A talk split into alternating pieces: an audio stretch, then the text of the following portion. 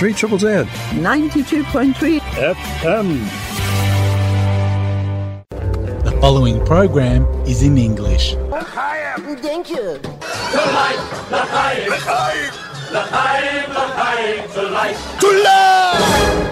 You're tuned in to L'chaim, to life, with your host Morris Klein, who just happens to be my baby brother.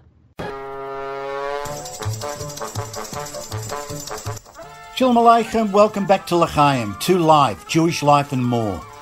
First up, Morry Frenkel's guest is former Mayor of Glen Eira, Jamie Hyams, continuing our discussion on the ABC's hostile bias against Israel. Jamie had an excellent article in yesterday's Age and Sydney Morning Herald. You're tuned into L'chaim on 92.3 FM, 3 Triple Z. Stick around. Jamie Hyams has always been very much a community minded person. He served four terms as a councillor on the Glen Eira City Council and was mayor three times. He's on the board of the Glen Eira Adult Learning Centre and has had a long association with Maccabi Victoria. He has appeared on Sky News and is a staff writer for the Australia Israel Review. Jamie is a senior policy analyst at the Australia Israel and Jewish Affairs Council, also known as AIJAC, where he has worked since 2000. Jamie, welcome to L'chaim.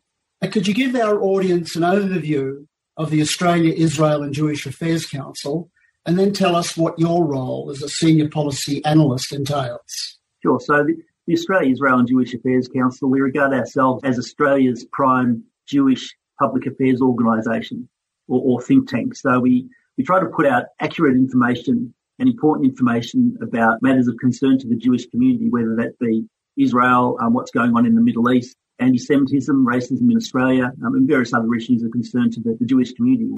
We bring over speakers when we can, obviously not so much during COVID. We take groups to Israel, again, not so much during COVID. We put out a, the magazine you mentioned, the Australia Israel Review. We also have a, a website. So we basically do what we can to get accurate information out there. My role as senior policy analyst, everyone sort of does a bit of everything. So I do a bit of writing. Um, and in fact, I had articles in the Sydney Morning Herald and the Age yesterday about the ABC and the need for an independent complaints procedure and also contribute to the review. I do a fair bit of research and, and various other things. I take the groups to Israel and, you know, sort of just chip in on the general activities that we do. And it's a very interesting and at times frustrating, but generally rewarding job. Well, thanks, Jamie. That was certainly very informative. If we could now focus on the trauma and truth-telling episode of the ABC program Q&A, Sure. which screened in May this year and featured a segment focusing on the Israel-Hamas conflict. From your perspective, how did the segment tell the truth about the conflict? And perhaps we could start with the panel's composition Yeah. and follow up with some of the supposed truths. Sure. Well, what it mainly told the truth about was the way the ABC puts together the show Q&A because it does have a history of being fairly tilted. But this was an extreme example. What you had in a show that was advertised as being in part about the Israel-Hamas conflict that, that occurred last May. What you had was Randa Abdel Fattah, who is a pro-Palestinian activist. She regards herself as Palestinian. She's a, a very staunch activist for the cause. You also had Jennifer Robinson, who is a human rights lawyer who has appeared for Palestinians before the International Criminal Court. Then you had Ed Husic, who's a Labor member of federal parliament, and there was Mitch Tambo, who's an Indigenous musician who doesn't know much about the, the Palestinian conflict, as you mentioned during the show. And to balance all that, we had one person who was Dave Sharma, who is a federal MP on the Liberal side. So he was basically there to counter or to, to balance, I guess, Ed Husic. They had him, and he's a, a former Australian ambassador to Israel, and he's knowledgeable about the matter. But as he himself said during the program, he wasn't there to put Israel's case. Now, the program also claimed that they invited the acting Israeli ambassador, Khaled, to appear on the show. But what they actually offered him to do was sit in the audience and perhaps ask a question. So of course he refused, as any ambassador would. So what you had was an incredibly biased panel. You had, especially Randa Abdel Fattah, was prepared to, to make all sorts of ridiculous claims about Israel being an apartheid state and deliberately killing civilians and all sorts of things like that. And when Dave Sharma tried to put the other side quite moderately and reasonably, you know, she tried to talk all over the top of him and tell him he was lying, whereas in fact she was the one who was saying things that weren't true. And um, Hamish Macdonald wasn't really trying to rein her in as, as a host probably should have been doing. Ed Husic said that he felt Australia should recognise a Palestinian state, so he was obviously taking that side as well. And Mitch Tambo admitted he didn't know much about it, but felt that Israel should stop killing Palestinians. And then you had Jennifer Robinson, who was backing up everything that Randa Abdel Fattah was saying. So it was incredibly slanted. Dave Sharma justifiably felt uncomfortable being cast as the Israel representative when he's a member of our federal parliament. So who he's representing is the government of Australia, not the government of Israel. For those of you who didn't see that particular episode of Q&A, it can be easily found on the internet and uh, it reveals an astonishing level of anti-Israel bias within Australia's national broadcaster. What was AIJAC's response to the program and how did the ABC deal with it? Well, we put in a complaint. The ABC has a complaints procedure. It's called its um, Audience and Consumer Affairs Unit. It's internal to the ABC, so it's not independent by any means, and that probably explains the response we got. So we put in the complaint, and the main the main thrust of our complaint, if you like, was that the ABC hadn't abided by its code of conduct, which it's meant to abide by in its using current affairs. And one of the things in there, one of the provisions in there says that the ABC should not unduly favour any perspective over any other perspective. And so we argued with obvious cause that they had in fact favoured one perspective over the other. Audience and Consumer Affairs came back to us quite quickly, which suggests they already had something, you know, written up and said that they hadn't unduly, and they emphasised the word unduly, favoured one perspective over another. They had a couple of people in the audience asking pro-Israel questions, which of course the panel could say anything they wanted to about. And they mentioned that acting ambassador Pallett had been asked, and they thought that, that Dave Sharma responded very well to the question. So, you know, this is clearly untenable. They've clearly breached their code of practice. They're clearly not prepared to admit they've breached their code of practice, and they've clearly illustrated why the complaints procedure needs to be independent. How do you see the ABC in general in the way that it covers issues related to Israel? The ABC in general tends to be quite biased against Israel. I mean, I'll, I'll give you a good example. You know, they've got correspondence over there. A good recent example. They cover the controversy over house demolition in Silwan, where a Palestinian house has been demolished by Israeli authorities because it was built without authorization. At the same time, roughly the same time, there was a really big story going on in the Palestinian Authority areas where a anti-Palestinian Authority activist was arrested by Palestinian Authority police and he was arrested in a very violent way and he ended up dying of his injuries within an hour or so of being arrested. And there were huge demonstrations about that. And the ABC covered it sort of tangentially on news radio, but certainly it wasn't covered by their correspondent in their flagship news programs like AM and PM in the same way that the house demolition in Silwan was the controversy over the potential eviction of Palestinian residents in Sheikh Jarrah you know, and all sorts of things that happen that favour the, the ABC's narrative on Israel, but, but are of much less significance than what was going on in the Palestinian Authority. Uh, we found that during the, the Hamas-Israel conflict, the ABC's coverage was very slanted, so they might have said the right thing occasionally, you know, but they certainly presented a Palestinian perspective far more, and, and pro-Palestinian guests appeared far more often on their shows. That's it in a nutshell. That is how the ABC overall tends to approach the conflict. So you know, we, we may get some of our people on ABC radio occasionally and they'll cover, you know, if, if you listen hard enough, they will make most of the relevant points some of the time, but they certainly make the points that favour the Palestinian narrative and the Palestinian perspective far more often than those that favour the Israeli side. Mm. You mentioned earlier that you had an opinion piece in yesterday's Age. It was also in the Sydney Morning Herald yeah. on the process the ABC has to deal with complaints. Mm-hmm. Could you tell us briefly what that process is and are there examples of other countries handling complaints in a different way, a more effective way? Yeah, well, the process is they have their, their ANCA, their Audience and, and Customer Affairs Department or unit, and they say it's independent. What they don't say so often is that it then reports back to ABC management, so it's not independent. Quite a lot of complaints, as the ABC itself acknowledges, are sent straight back to the program, and the program deals with them if, if they consider the complaints to be minor. Those complaints that are dealt with by ANCA, they obviously they refer it back to the journalist or the, the producer who produced the content in the first place, and then they'll make a finding of whether they agree that it complies with the code of practice or not. And on the vast majority of cases, they find that it did comply with the code of practice. Now we, we find that unsatisfactory. We think it should be independent. Like there's a lot of, and not because the ABC is a media unit, but because the ABC is, is funded by the taxpayers. So, you know, unlike the, the commercially owned newspapers, television stations, radio stations, and so on, the ABC is funded by the taxpayer, so it is accountable to the taxpayer to make sure that it does comply and adhere to its code of practice. So we think there should be an independent body in place, the same way there's a telecommunications ombudsman or, or a banking ombudsman or, or, all sorts of different types of um, independent accountability organisations. There should be one for the ABC as well. Now, other countries have done this sort of thing. Countries like Canada, the Netherlands, some of the Scandinavian countries have done something like that. A lot of, you know, th- those are the countries that have their own government funded broadcaster the same way the ABC is.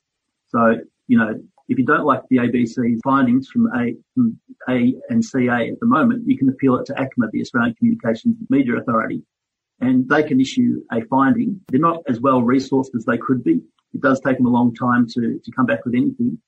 And on occasions when they've come back with a finding against the ABC, the ABC has printed a little note and then put out a statement saying we disagree with the ACMA finding. And that's it.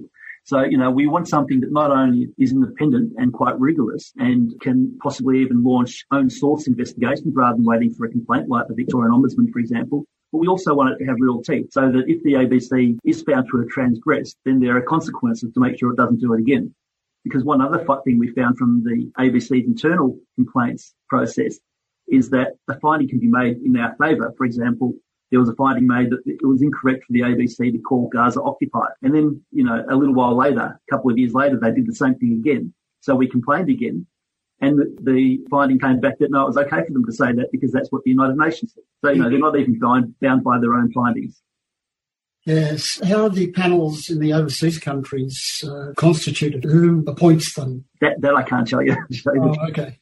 It'd be interesting to know yeah, I mean, you'd want, you'd certainly want it to be, you wouldn't want them to start appointing people like, you know, former employees of the ABC who are still, no. um, you know, who, who, are still loyal to the ABC. You'd want it to be appointed at arm's length, preferably by, not by the ABC, but by the government or an independent body and make sure that these are people who have expertise in journalism, but are also completely um, neutral and independent mm. and, and objective, I guess is the main thing. Yes. Uh, in a world of increasing anti-Israel bias, AIJAC's role is even more important today, and it deserves the community's full support. Jamie, thank you so much for appearing on L'chaim. My pleasure. Thank you for having me.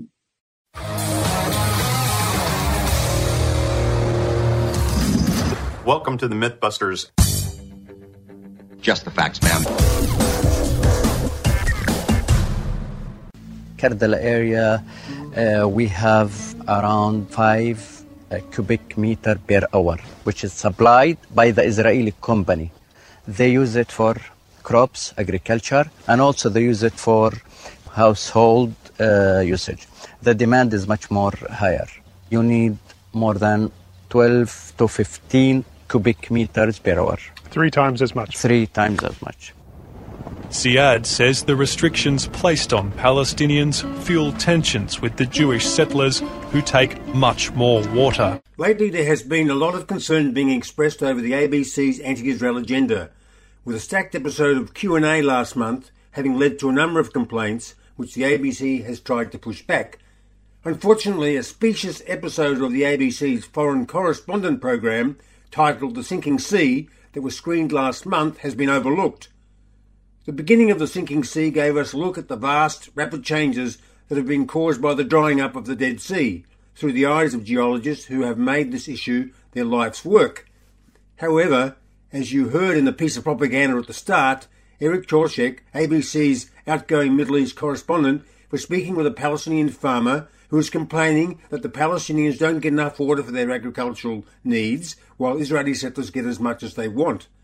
This farmer happens to live in the village of Kardala, which is in Area C of the West Bank, which is under full control of the Israeli authorities according to the Oslo Accords. The allocation of water to Palestinian residents under Israeli jurisdiction was determined in the framework of the Oslo Accords according to population size.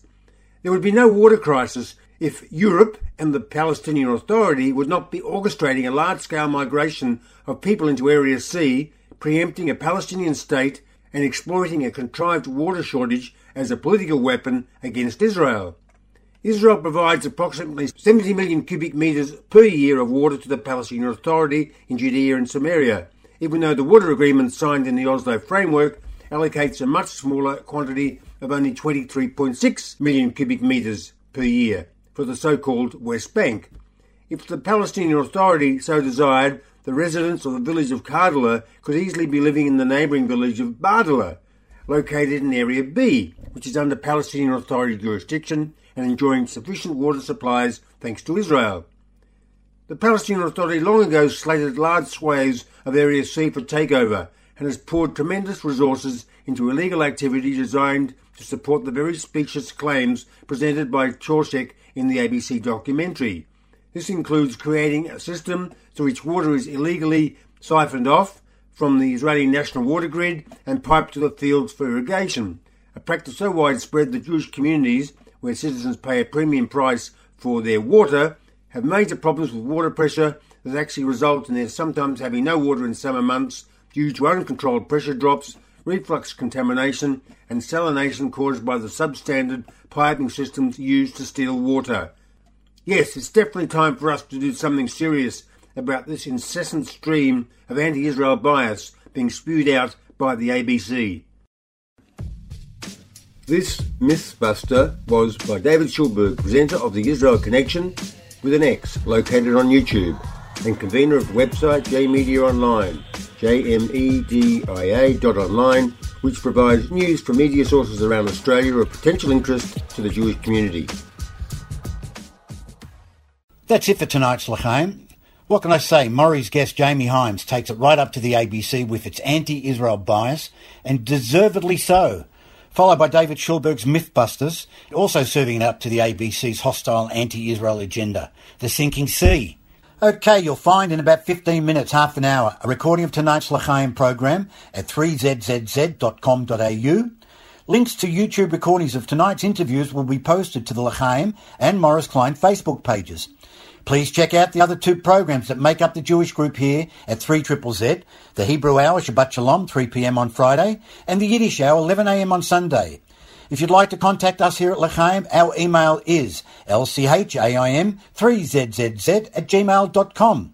Please consider becoming a member of the Jewish group here at 3 Triple Z for only $16, and for seniors, just $11. Again, click on 3zzz.com.au. Many thanks again to Team L'chaim, Dr. George Banky, Dr. Morry Frenkel, and Jeff Deegan. Right, thanks to my mate Avi Thelman. Let's have a listen to a great old clip of Allan Sherman with Herman's Hermits lead singer Peter Noone. I won't tell you how long ago I saw Herman's Hermits sing Mrs. Brown, you got a lovely daughter at Channel 9. Until next week, stay well and COVID safe. L'chaim, Am Yisrael Chai, and peace.